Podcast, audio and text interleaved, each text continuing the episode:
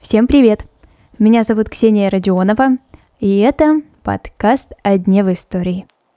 На календаре семнадцатое июля. И в тысяча девятьсот восемнадцатом году, в ночь шестнадцатого на семнадцатое июля, в Екатеринбурге, в доме Ипатьева, была расстреляна семья последнего российского императора.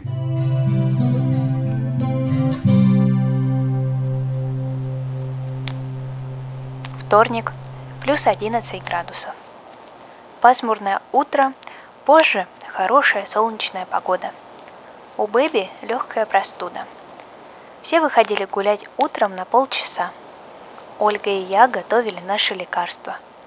Татьяна читала мне духовное чтение. Они вышли гулять.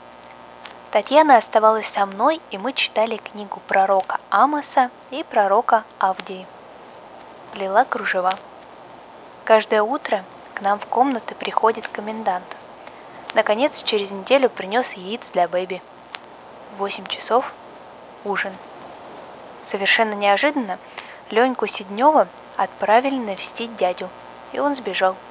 Хотелось бы узнать, правда ли это, и увидим ли мы когда-нибудь этого мальчика. Играла в бизик с Николаем. В десять тридцать легла в постель.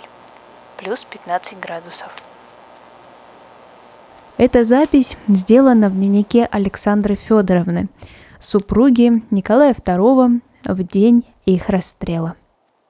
За год до этого, второго марта тысяча девятьсот семнадцатого года, когда в стране бушевала февральская революция, император Николай второй подписывает отречение от престола за себя и за своего сына. Романовых берут под арест. Некоторое время они проживают в Царском Селе, а позже их отправляют в ссылку. Первая часть проходила в Тобольске, а последним местом пребывания стал Екатеринбург. Дом в сердце Урала, где угасла российская монархия, не сохранился. Особняк Ипатьева несколько советских лет служил музеем революции. После в нем располагались разноплановые конторы, а в семьдесят седьмом году было принято решение дом снести.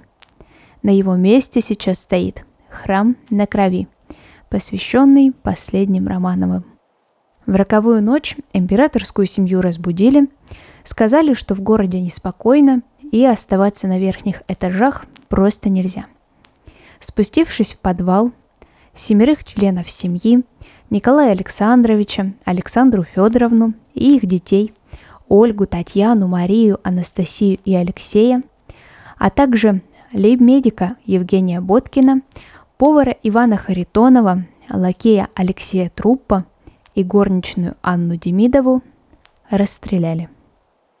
Сразу же президиум Екатеринбургского совета отправляет телеграммы председателю Совнаркома Ленину и председателю в ЦИК Свердлову. Было доложено, что к Екатеринбургу приближался неприятель. Цель его – освободить царя. Вследствие этого было принято решение Николая убить. Семья же его остается в безопасности. Ее эвакуировали. К этому добавлялась еще одна телеграмма – секретная. Предназначалась она уже лишь Якову Свердлову. В ней говорилось, что все семейство постигло та же участь, что и главу. Официально семья погибнет при эвакуации. Население страны узнает об этой трагедии из газет девятнадцатого июля тысяча девятьсот восемнадцатого года. Вышла статья. В последние дни столица Красного Урала, Екатеринбургу, серьезно угрожала опасность приближения чехословацких банд. В то же время был раскрыт новый заговор контрреволюционеров, имевший целью вырвать из рук советской власти коронованного палача.